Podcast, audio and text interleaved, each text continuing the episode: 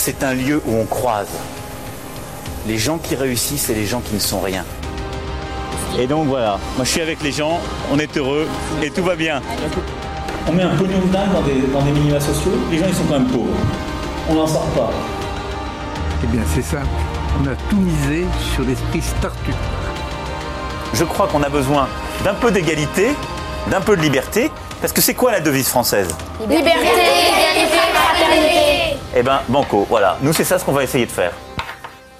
Top Bienvenue dans La République inaltérable, la balade de diffusion politique libre, incisive et sans concession du monde moderne avec Alexis Poulain. Bonjour Alexis. Hello Antoine. Je rappelle que vous pouvez retrouver les épisodes précédents en réécoute ainsi que les références évoquées dans votre application de podcast favorite et sur le monde moderne.media. Au programme aujourd'hui notre club lecture mensuel sous le signe du doute et de sa fabrication où il sera question d'Israël, d'opioïdes, d'errement des médias, de catastrophes nucléaires et aussi un petit peu de podcast.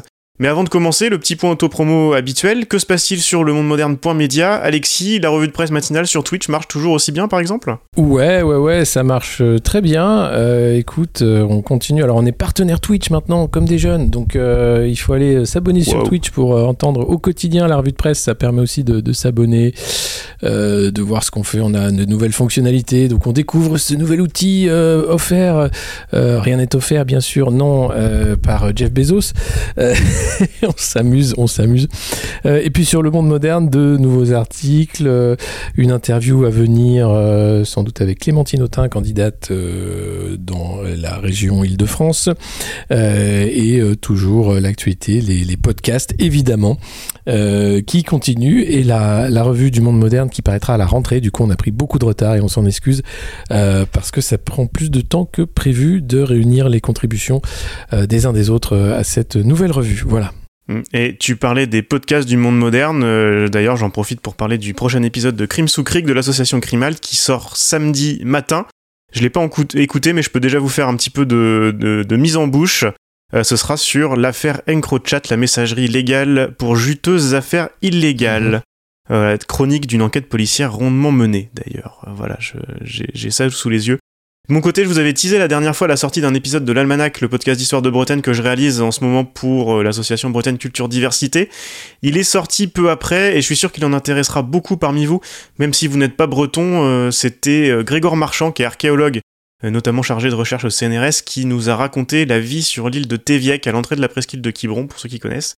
Euh, il y a 7000 ans, grâce à ce que nous en a révélé la découverte de cette nécropole maintenant qui fait référence.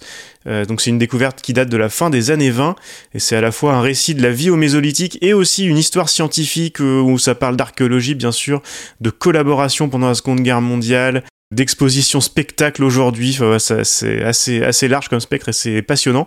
Et puis le dernier épisode de la saison 1 va être publié très bientôt, il est terminé. On t'y entend d'ailleurs Alexis, dans un rôle, euh, un rôle de composition, je crois qu'on peut le dire sans tout dévoiler. Eh bah oui, oui. Il devrait vous intéresser, là aussi j'ai hâte de vous le faire écouter sur une période dont il a beaucoup été question récemment, et avec un invité euh, avec qui j'ai été très content de travailler, je vous ai déjà conseillé plusieurs de ses ouvrages à ce micro. Voilà, je laisse encore planer un petit peu le mystère sur, Oh. euh, sur l'épisode. Sans transition, on passe au On vous voit de la semaine.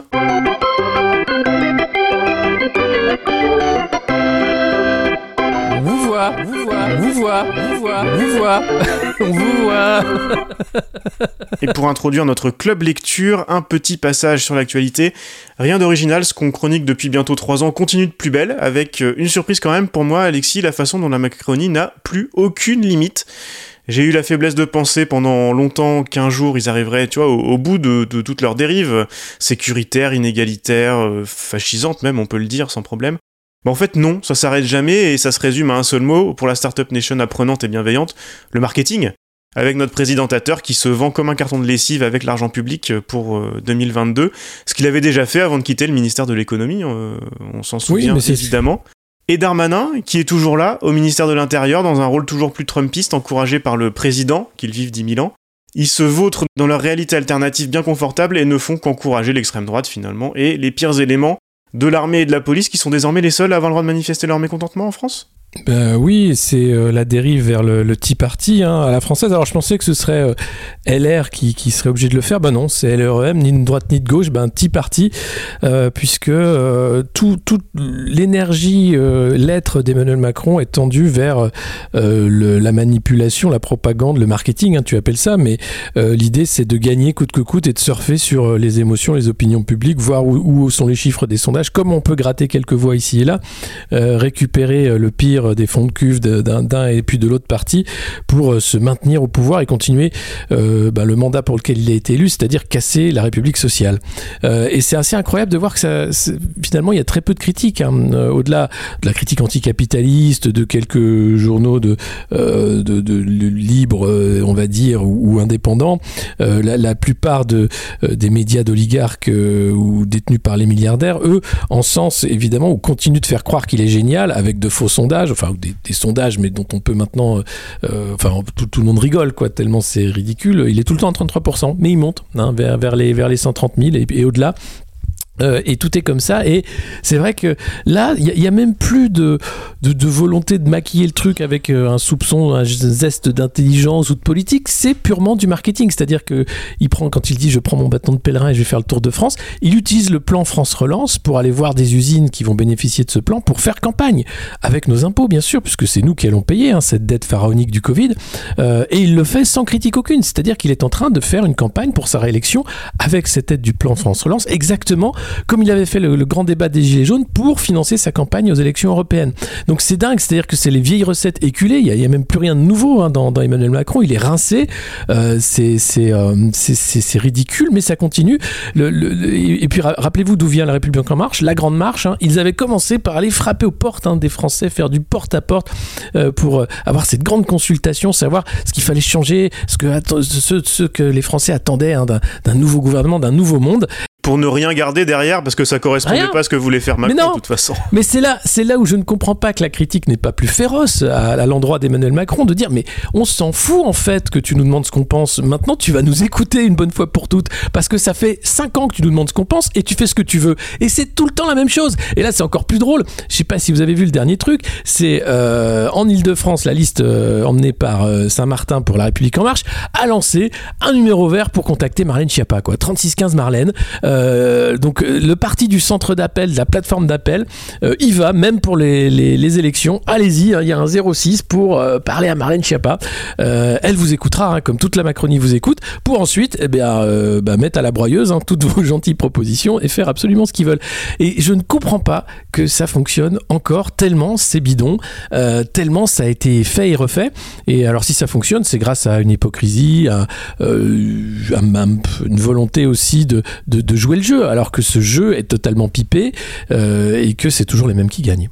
Oui, et puis avec beaucoup de gens qui se revendiquent apolitiques, qui veulent surtout pas faire de politique, mais comme euh, Monsieur Macron est le, président, le, directeur général, il est, il est à la tête de la Startup Nation, donc comme c'est lui qui est pour l'instant qui a le pouvoir, et eh ben on fait, euh, voilà, on, c'est pas politique de, de faire ce que, de, de suivre le, le, grand Manitou qui est à la, à la, tête de, à la tête de l'entreprise. C'est assez, euh, assez, Non, vrai. non, c'est normal. Mais, mais d'ailleurs, ils ont réussi euh, à dépolitiser absolument tout. Là, il y avait des législatives partielles, ouais. Euh, dans, dans, dans, je crois qu'il y en avait trois ou quatre, 80% euh, de taux d'abstention. Euh, voilà. Et puis, et puis l'endroit le, le, le moins démocratique du monde, qui est l'entreprise, est maintenant le modèle hein, pour, euh, pour euh, un parti euh, qui est un mouvement, la République en marche, où il n'y a aucune démocratie interne, et un État où il n'y a aucune démocratie, enfin, où démocratie défaillante, hein, selon différentes ONG en France, avec un homme qui décide de tout, Emmanuel Macron, en Conseil de défense, sans aucune transparence, alors que tout le discours est à l'inverse. Hein. On est sur la démocratie participative, la transparence. Ouais, eh ben, j'avais pas prévu d'en parler, mais tu vois, ça va être une recommandation que je vais vous faire pour commencer cet épisode. Moi, je, dans les temps un peu plus calme euh, là que, je peux avoir et j'essaie de prendre du temps libre, le temps que je passais avant à, regarder euh, Twitter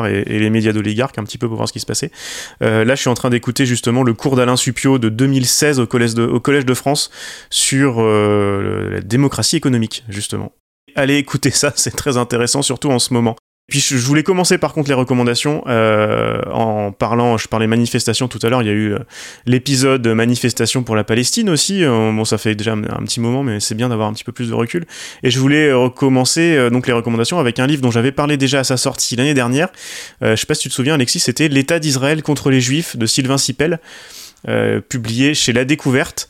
Et euh, c'est assez rare que je cite les descriptions de, l'éditeur et les quatrièmes de couverture, mais là je trouve que c'est pas mal. Euh, donc c'était écrit sur la quatrième de couverture Comment s'étonner que de Trump à l'Indien maudit, du Hongrois Orban au Brésilien Bolsonaro, les nouveaux dirigeants dits illibéraux, dont certains cultivent leur frange antisémite, plébiscitent désormais Israël? Ce qui les fascine, c'est la capacité de cet État à imposer sa politique identitaire, à multiplier les lois antidémocratiques, à faire taire les critiques et à promouvoir un modèle où la la guerre au terrorisme, la xénophobie et l'islamophobie assumée jouissent d'un soutien massif au sein de l'ethnie majoritaire. Comment est-ce devenu Quelles en sont les conséquences pour les Palestiniens comme pour les Israéliens? Ce sont les questions auxquelles ce livre tente de répondre. Et voilà, et il y a, tout là-dedans, et évidemment, euh, dans ce que je viens de lire, il y a beaucoup de choses qui nous font penser euh, à, Darmanin et à ce qui se passe chez nous. Euh, c'est bien sûr très important à lire aujourd'hui, puisque tout ce que Sylvain Sipel racontait permet de mieux comprendre à la fois ce qui s'est passé le mois dernier, mais aussi les réactions, aussi et surtout, je dirais, les réactions dans le monde entier. J'avais notamment frappé par les passages où il explique comment Netanyahou se rapproche à la fois de régimes carrément antisémites, et de pays comme l'Arabie Saoudite pour des raisons commerciales principalement.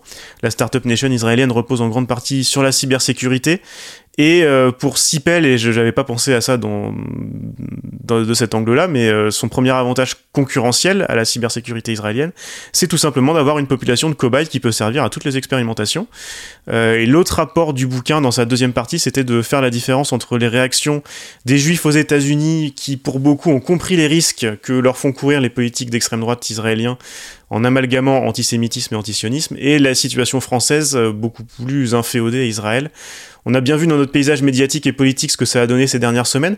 Qu'est-ce que tu penses de ces positions sclérosées euh, Alors peut-être pas forcément sur place parce que c'est toujours très compliqué. Il y a beaucoup de choses intéressantes à écouter, mais surtout euh, ce qui se passe euh, ce qui se passe de chez nous. Et, et, je signale au passage une série d'articles d'actualité sur le sujet dans l'excellent vraiment numéro de juin du Monde diplomatique. Qu'est-ce que tu en penses, Alexis? Bah, il y, a un truc qui me fait tiquer à chaque fois, c'est quand il y a euh, des manifestations euh, pour euh, Gaza, pour le droit au peuple palestinien à l'indépendance, etc.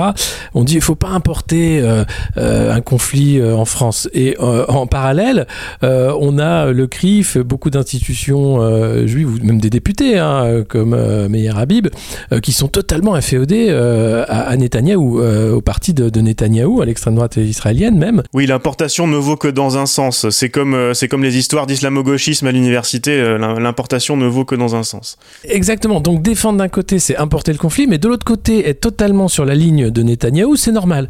Euh, sans poser la question, et pourtant il faut lire, hein, la, presse, que ce soit Haaretz ou la presse israélienne, est très critique hein, vis-à-vis de Netanyahou, et, le, peuple juif également, qui, se rend bien compte que c'est vers un mur que, que, que dirige Netanyahou, qui risque de perdre le pouvoir d'ailleurs incessamment sous peu, avec mais alors c'est ça qui est dingue. c'est sans doute un petit peu pour ça que ça a pété aussi. Hein. Euh, c'est parce oui, bien sûr. Bah, parce qu'il savait qu'il était en train de perdre. Mais le problème, c'est qu'on a maintenant, c'est un député avec moins de six députés euh, derrière lui, enfin un chef de parti avec six députés élus qui pourrait devenir chef de gouvernement. Donc il y a un système de, gouvernance aussi étonnant en Israël. Euh, et, c'est vrai que c'est beaucoup plus complexe que ce qu'on nous vend sur les plateaux télé avec les gens qui sont là pour faire de la propagande pro Netanyahou. c'est même, alors c'est aller très loin puisque le, le parti euh, de Marine Le Pen, le Rassemblement national, euh, il y a euh, au sein du, Rassemblement national une association des élus juifs hein, du Rassemblement national qui est de plus en plus forte à l'intérieur du parti et qui a demandé des têtes, notamment des candidats qui avaient trop d'acquaintance avec un passé proche du GUD et des néo-nazis, en disant on peut pas continuer comme ça dans le parti avec des néo-nazis. Donc on a même l'extrême droite israélienne qui fait une OPA sur l'extrême droite française. Et ça, sans, sans, aucune bah, critique ou réflexion de ce que ça signifie. C'est-à-dire que le plan de, euh, du, Tea Party qui a été poussé à l'époque par euh, euh, le mec de merde, plus son nom. Bannon. Bannon, Bannon, Bannon. C'est avec un B comme Bitcoin. Steve Bannon, il avait, il avait en tête ce, cette internationale des extrêmes droites Euh, et d'ailleurs, il voulait faire une école en Italie. Euh, il a été empêché. Hein, euh, il voulait racheter un monastère pour faire son école en Italie. Il, comptait sur Salvini, bien sûr, pour monter. Et bon, ça n'a pas marché. Mais ça continue. Aujourd'hui, Salvini, au Parlement européen, est en train de faire une coalition hein, des partis de droite et, de droite extrême, on va dire, sur les sujets migratoires, évidemment, sur les sujets de souveraineté. Tout ça continue. Et, on voit bien que ça, peut aller très vite. Et le, pouvoir est là. L'argent est là. hein. Derrière Bannon, il y avait Breitbart. Derrière Breitbart, c'était des américains qui avaient aussi financé le Tea Party qui a fait Trump. Et, tout ça fait que euh, euh, on, a exactement le même mouvement de fond hein, qui est là. C'est ce qui pousse Marine Le Pen euh, d'ailleurs et qui lui permet de, faire campagne et de continuer à, exister de manière aussi aussi importante hein, sur une scène politique où finalement elle n'est que députée et, candidate à la présidence bien sûr, mais ça c'est tout le temps donc il n'y a rien de nouveau. Hein. Je veux dire, il y en a plein qui font ça aussi chaque, tous les cinq ans. Euh, mais c'est vraiment euh, une, réussite pour le coup euh, de cette extrême droite d'avoir réussi à s'internationaliser très vite là où l'international de gauche est en train de se réduire à, à peau de chagrin. Euh, quand on voit finalement le, peu d'intérêt qu'ont les médias, mais même les, partis sur le cas de la Colombie, où on a Duque qui était un président néolibéral centriste hein, à la base, qui fait tirer sur, sur les manifestants. Euh, 13 morts encore ce week-end à Cali, des centaines de morts, des centaines de disparus, l'armée dans la rue. Et là, silence radio des autorités européennes, euh, des, chefs de gouvernement français, bien sûr des États-Unis, euh, comme si c'était normal. Euh, Ivan Duque, c'est quand même terrible ce qui se passe en Colombie et c'est le silence radio. Mais dès que vous avez un truc par contre qui va se passer au Venezuela, alors là tout le monde va en parler en disant oh là là là là Chavez, méchant Chavez, Duque, gentil Duque, pas touché Duque. C'est délirant. Et je trouve que euh, voilà le risque il est là, c'est que euh, la gauche euh, de, politique intellectuelle, c'est euh, désinternationaliser d'une certaine façon pour entrer dans des faux débats hein, où elle se fait enfermer sur l'islamo-gauchisme, sur, euh, sur l'extrême gauche, sur machin, etc. Alors que euh, le, fond de la gauche, ce qui fait qu'on peut rassembler encore en 2022 autour d'une candidature de gauche, ce serait la critique anticapitaliste, de dire mais attendez, il faut garder l'international, il faut garder le socialisme dans sa critique du capital parce qu'on ne peut pas continuer comme ça. C'est ça le, le- le- ce qu'attendent les électeurs de gauche. Et, aujourd'hui, euh, comme on a eu cette gauche de gouvernement euh, qui est une gauche de droite, hein, la gauche complexée, euh, elle a totalement lâché et l'international et euh, la filière anticapitaliste, qui est pourtant le- la raison d'exister de la gauche politique. Hmm. Ouais, c'est ça que c'est ça que je trouvais intéressant dans le bouquin de Sipel dont je parlais là, c'était cette internationalisation de de l'extrême droite antisémite autour de Netanyahou. Finalement, c'est quasiment ça qu'il montrait. C'est dingue, c'est dingue. c'est- fou. c'est fou. C'est Mais avec l'aide, avec l'aide de voilà des, des, euh, au Rassemblement national, c'est incroyable hein, ce- cette association des élus juifs du Rassemblement national qui sont en train de faire une OPA sur le parti et, et Marine Le Pen est obligée d'obéir puisque les financements sans doute vont aussi venir de là. Euh, et d'ailleurs, elle est gênée puisque les, les- les proches d'elle, Axel Lousteau, hein, pour ne nommer que lui, qui était candidat au régional, a été viré de la liste. Lui était euh, son financier, hein, il était euh, secrétaire général, trésorier de Jeanne, le micro-parti de Marine Le Pen. C'est un ami de longue date, ancien du GUD, euh, qui était allé saluer un officier SS à Madrid en disant qu'il était très fier de rencontrer ce- cet, ex-officier SS, etc. Donc c'est vraiment un- un- une révolution e- extrêmement importante de l'extrême droite de voir justement que l'antisémitisme, le néonazisme va être poussé encore plus aux marges, mais qu'on a une extrême droite qui monte euh, et qui est euh, bah, bien sûr euh, issue d'une certaine façon du Tea Party, mais qui va au-delà. Ouais. Ouais, et comme c'est ce que tu dis aussi à gauche, comme sur tous les, sur à peu près tous les sujets, là on en est juste à savoir si soutenir les Palestiniens c'est soutenir le Hamas, donc c'est est- ah, Ouais, ouais c'est c'est lamentable. Ouais. toujours les- Mais, toujours mais les ça, mêmes ça, débats. ça, c'est, je trouve, ouais, toujours les mêmes débats et surtout un, personnel politique à gauche lamentable. Euh, enfin, euh, euh, qu'on se pose la question maintenant si le PS est de gauche, je veux bien, mais Olivier Faure, euh, il n'y a plus de question. Euh, il est idiot, c'est tout. C'est-à-dire que les, ces déclarations qu'il a fait à la manifestation de la police, il est revenu dessus, puis il revient, il revient dessus. Il n'y a jamais une position claire. Enfin, c'est, je, veux bien que le bloc bourgeois soit hégémonique et qu'on continue à dire bon, alors, je veux bien voter à droite, mais il faut être un peu plus social, donc un peu plus sympa avec les réfugiés, etc. Bon, c'est ça un peu le PS hein, maintenant, ce qui va rester du fonds de commerce. Mais euh, il faut une gauche qui se reconstruise forte, anticapitaliste, et qui ne soit pas une extrême gauche, mais simplement euh, le socialisme, en disant on ne peut pas continuer d'avoir euh, des, salariés exploités, comme c'était le cas de, ces femmes de chambre de l'hôtel Ibis, sous-traités, qui ont été obligés de faire deux ans de mouvement social, de grève, pour pouvoir être enfin payées au juste prix, alors qu'elles étaient sous-payées et, exploitées. Là devrait être la gauche. J'ai pas vu beaucoup de, de gens de gauche à ces combats. J'ai pas vu non plus beaucoup de gens de gauche euh, avec les soignants. Par contre, ils étaient. euh, alors dès qu'ils pouvaient, ils étaient avec la police, que ce soit Jadot, que ce soit Fort, que ce soit euh, la maire de Paris. et, et ça, c'est ça, c'est scandaleux. Et, et ceux qui n'y étaient pas sont, sont les islamo-gauchistes dangereux Et c'est eux, et c'est eux les anti-républicains et les dangereux. Donc non, mais à un moment, merde quoi. Il faut, il faut que cette fausse gauche se réveille ou, que- ou qu'elle, ou qu'elle se révèle de droite. Enfin, mais que que cesse, que cesse en fait ces, ces atermoiements et cette, ce que disait Jaurès. hein, parlait des, des bourgeois bourgeoisants entre eux en critiquant justement cette gauche. Et c'est exactement ce qui se passe. On a affaire à des bourgeois bourgeoisants entre eux.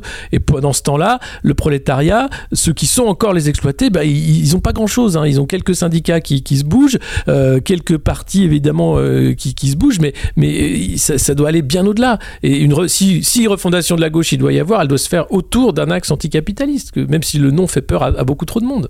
Et pourtant, c'est la règle. C'est la règle de, que ce soit en écologie, comme euh, euh, pour préserver la République sociale, euh, pour les égalités également. il faut il faut penser à un nouvel anticapitalisme. Je vois pas où est le mal en fait. Et tu en parlais tout à l'heure, on a souvent parlé, nous, ici, du rôle des médias dans tout ça, et tu voulais nous en parler encore une fois avec un livre qui porte ce titre, justement, des l'errement des médias. Oui, c'est Nicolas Vidal, euh, qui est un ami. Alors, on n'est pas du même bord politique. hein. Euh, Nicolas, il s'occupe de Putsch, qui est un autre média indépendant.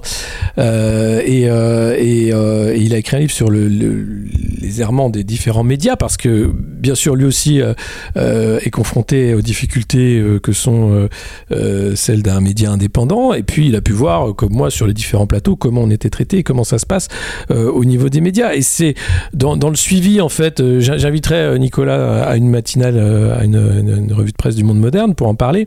Euh, on, est toujours dans ce, euh, les nouveaux chiens de garde, rien n'a changé, c'est-à-dire qu'on a affaire à, un, cirque, un théâtre hein, politico-médiatique où finalement, quand on est invité chez euh, Léa Salamé, Nicolas Demorand, on sait qu'on n'aura pas les bonnes questions. Enfin, si, on aura les gentilles questions, on n'aura pas les vraies questions.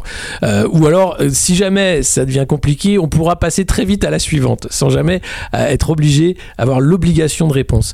Et c'est ça en France où je trouve que c'est particulièrement car- caricatural, particulièrement grave, euh, ce qui n'est pas le cas dans le monde anglo-saxon, parce que déjà, euh, les milliardaires propriétaires de médias dans le monde anglo-saxon sont des patrons de presse. Leur métier principal, c'est les médias ou la presse, euh, pour la plupart. En France, non, c'est le BTP, l'armement, c'est ce que vous voulez, mais c'est pas la presse. Hein. Bolloré, c'est le transport, c'est voilà, la, voiture électrique, etc.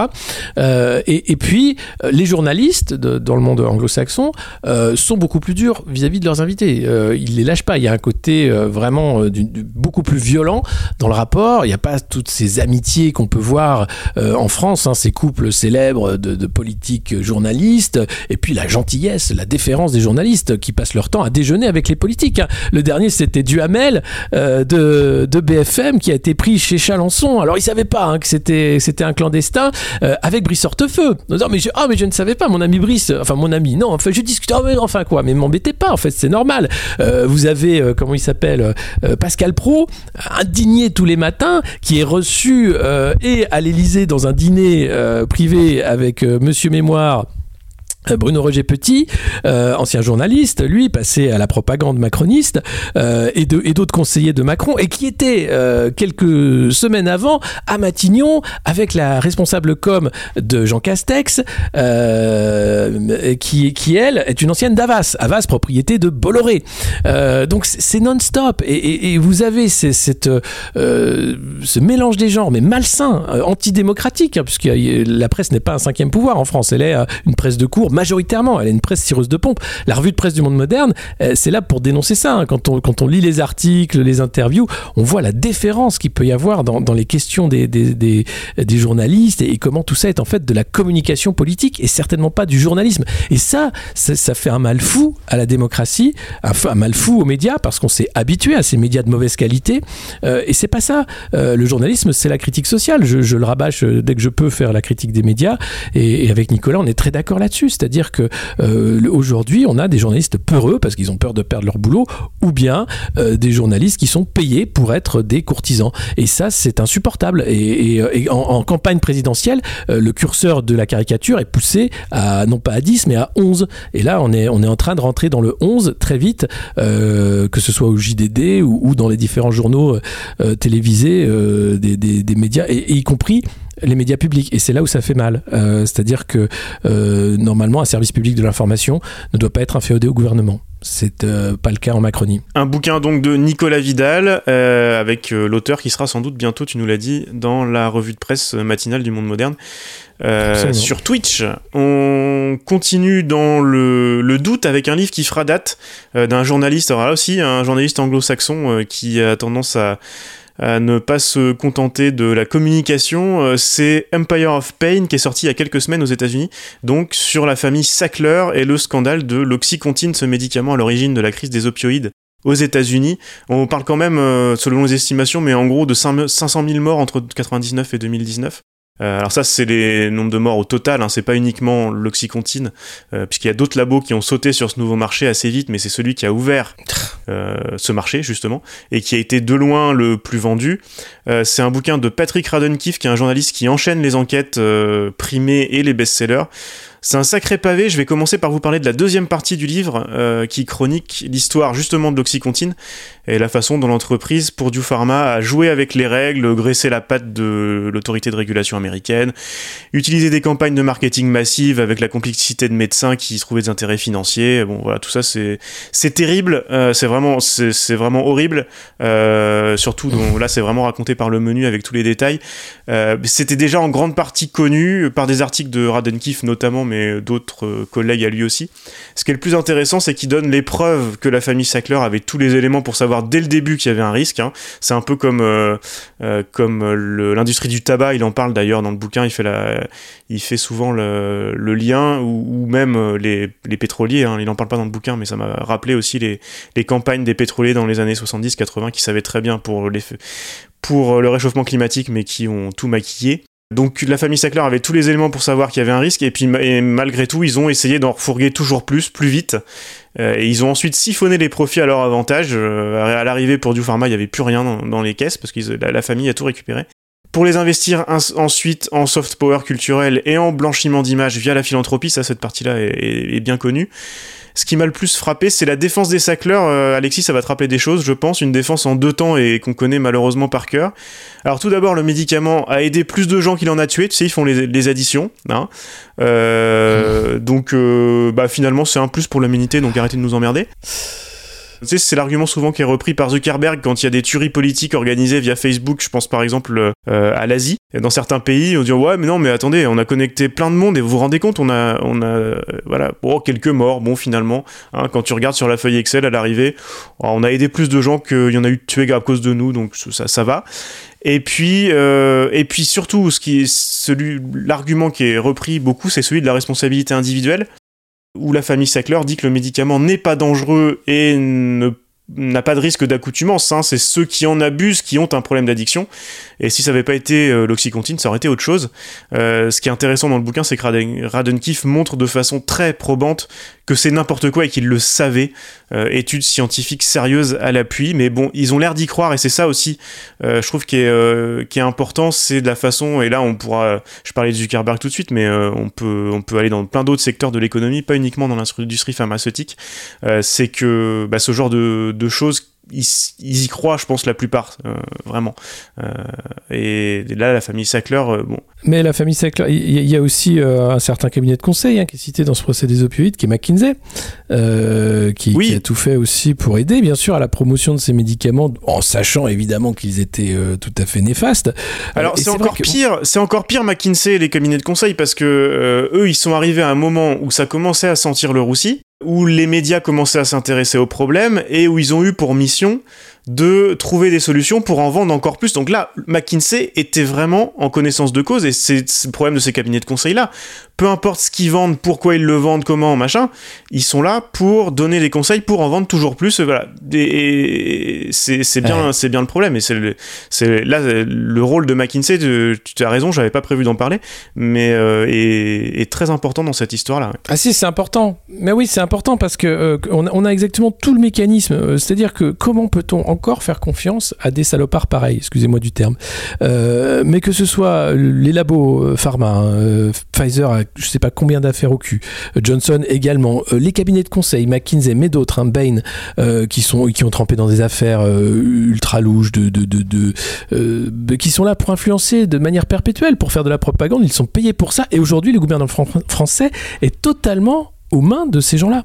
Et, et les agences de marketing surtout. Et justement, c'est pour ça que je voulais t'en parler sûr. parce que le plus intéressant finalement, ce que j'ai trouvé dans le bouquin, c'est même pas cette partie-là sur l'oxycontine qui est intéressant.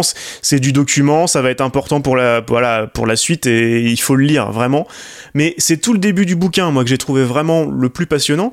Puisque euh, je, je fais très rapide, la première génération des Sackler, c'était trois frères.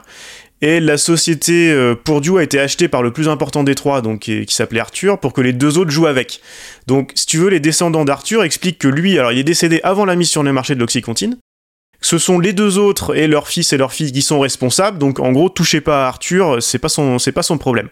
Et l'auteur explique bien dans sa conclusion que c'est justement pour cette raison-là et contre cet argument-là qu'il s'est coltiné la longue histoire de la famille et c'est, un sacré boulot de recherche depuis les années 1910 et qui, en effet, à première vue, ça paraît pas de première importance pour l'oxycontine, alors qu'en réalité, ça permet de comprendre d'où viennent tous ces gens-là et l'industrie pharmaceutique dans son ensemble. Et sans ça, on peut pas vraiment appréhender la crise des opioïdes et plein, de- et plein d'autres scandales, de- c'est ce que tu disais.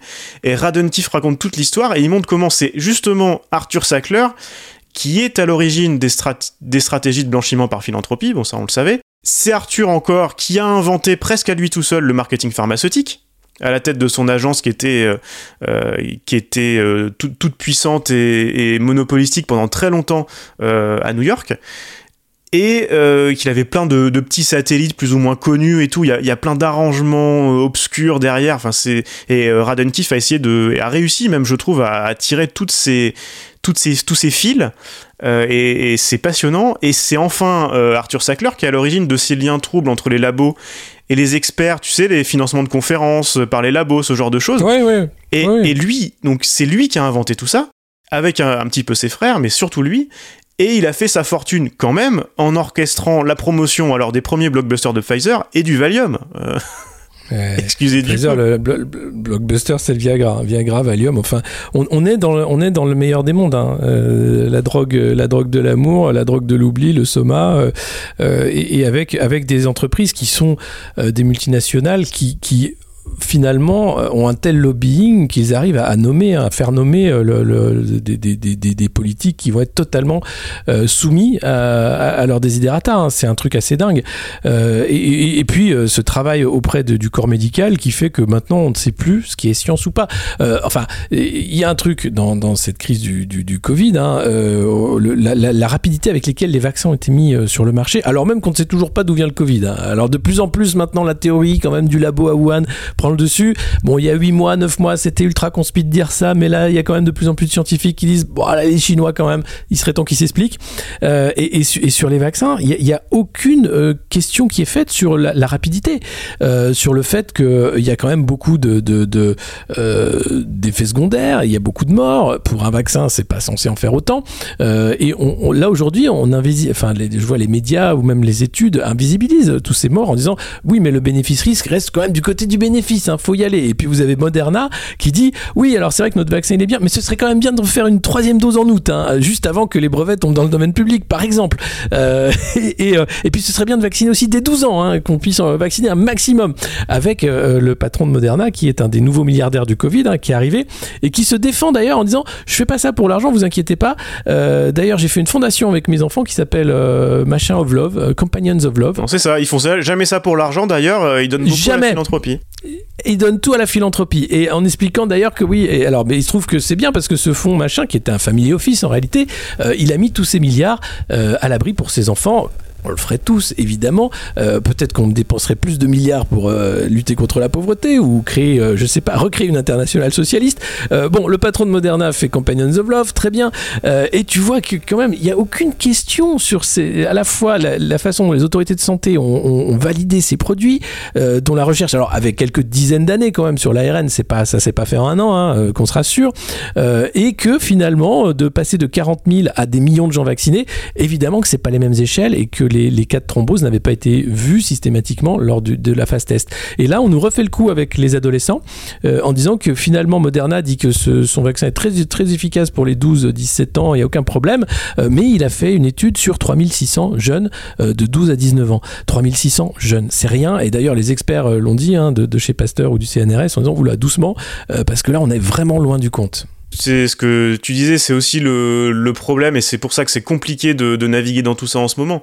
C'est que d'un côté, il faut faire attention et prendre les trucs, et il y, y, a beaucoup de dérives. Euh, j'ai du mal, euh, on a du mal, euh, surtout ici, à parler de, de ah conspirationnisme et, de, et, et compagnie, mais il y a des choses très extrêmes et il y a des choses aussi avec l'histoire, euh, et là l'histoire de l'Oxycontine est, intéressante pour ça. Euh, il faut mm. pas non plus euh, donner les clés complètement à, ces gens-là, parce qu'on sait de quoi ils sont capables et de, de quoi ils ont été capables à répétition. Euh, c'est un peu ce que tu écrivais d'ailleurs dans le, dans le monde moderne. Et, et on termine cette émission, Alexis, sur le doute avec un podcast et une série télé. D'abord une série que tu nous recommandes. Il y a eu tout un engouement à sa sortie il y a quelques années, je crois. Je t'avoue que j'ai toujours pas regardé. Et là, elle arrive en clair sur la TNT, c'est ça? Tchernobyl, oui, oui, qui était euh, une série alors de, euh, je sais plus quel euh, channel américain, très bien faite mini-série hein, sur l'accident de Tchernobyl que j'avais trouvé génial. Et bon, elle, arrive du coup sur M6, rachetée par le groupe TF1, formidable. Et, mais c'est vraiment à voir parce que c'est une série qui parle de nous aujourd'hui, pas seulement des Russes à l'époque. c'est sur justement la, réaction des autorités face à un événement incroyable, hein, en l'occurrence un accident nucléaire, et comment la machine de propagande la machine du mensonge se met en marche. Comment aussi ceux qui la mettent en marche ont parfois des doutes hein, sur leur capacité à, faire prendre le mensonge. Euh, et comment euh, aussi les braves gens bah, sont toujours ceux qui, vont payer euh, la façon dont, ils l'ont fait. et voilà, donc je vous invitais à voir cette série Tchernobyl. Et je vais terminer en parlant d'un podcast qui revient sur tout ça justement. C'est le podcast de Last Archive qui est une production de Pushkin. c'est un des studios américains américains les plus, euh, les plus intéressants, je trouve. Vous avez parlé de la saison 1 déjà de The Last Archive, donc qui est menée par une historienne euh, de Harvard qui s'appelle Jill Lepore. La première saison, c'était euh, pour répondre à la question qui a tué la vérité? Allez l'écouter, c'était génial. Il y a toute une, narration vraiment originale avec euh, des, archives qui sont rejouées, avec euh, beaucoup de moyens là-dessus. Enfin, c'est vraiment génial. Et cette nouvelle saison, on n'est plus sur qui a tué la vérité, c'est qui a nourri le doute. Voilà, justement. C'est pour ça que je voulais terminer l'épisode aujourd'hui là-dessus. J'imagine que la réponse à la fin, donc elle est en cours de diffusion, hein, euh, toute la série n'est pas encore disponible, mais euh, j'imagine que la réponse sera à peu près la même que pour qui a tué la vérité, c'est-à-dire à peu près un peu tout le monde. Euh, et mmh. l'idée c'est de, donc de savoir qui a nourri le doute pour aller jusqu'à QAnon et au Capitole le 6 janvier en passant par beaucoup de choses depuis ah. les années 20. Alors Quanon, je sais pas si vous avez vu, il y a eu un psychodrame Quanon comme euh, seul Quanon sait les faire. Il y a eu un drop, un, Q drop, donc euh, qui sont les, petits messages codés de Q qui est tombé, mais qui a été signé B. Alors B comme euh, Biden, B comme Bannon, B comme Bitcoin, B, comme merde, on sait, on sait pas du tout. Avec bien sûr un message cryptique où on ne comprenait rien. Et là, les Quanon se sont dit, oulala, c'est un hack, c'est machin, on sait pas, peut-être c'est Quanon qui revient, nanana.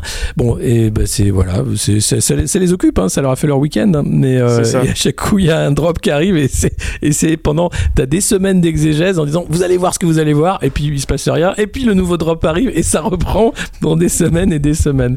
C'est quand même assez exceptionnel, Quanon. Ouais, ouais. Et, donc, euh, je, euh, pour revenir à, The Last Archive, donc c'est en cours de diffusion, mais ce que l'historienne veut montrer tout d'abord, c'est que euh, doute et théorie du complot n'ont bien sûr pas attendu les réseaux sociaux, parce qu'on entend souvent beaucoup parler de ça. Alors peut-être des différences de d'échelle, de volume, de tout ce qu'on veut, mais c'est bien sûr pas nouveau.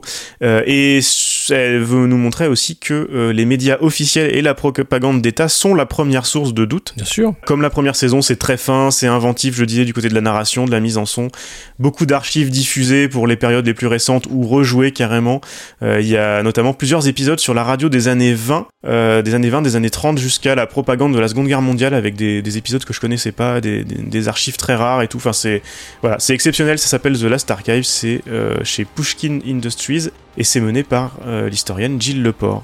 Voilà, euh, très important de ne pas oublier que la propagande d'État et les médias officiels sont la première source de doute. Bah, en tout cas, euh, c'est sûr que entre les petites fioles d'armes de destruction massive et puis euh, le Parti communiste chinois qui nous a fait croire au pangolin, on n'est pas sorti le cul des ronces en termes de manipulation de l'opinion. Top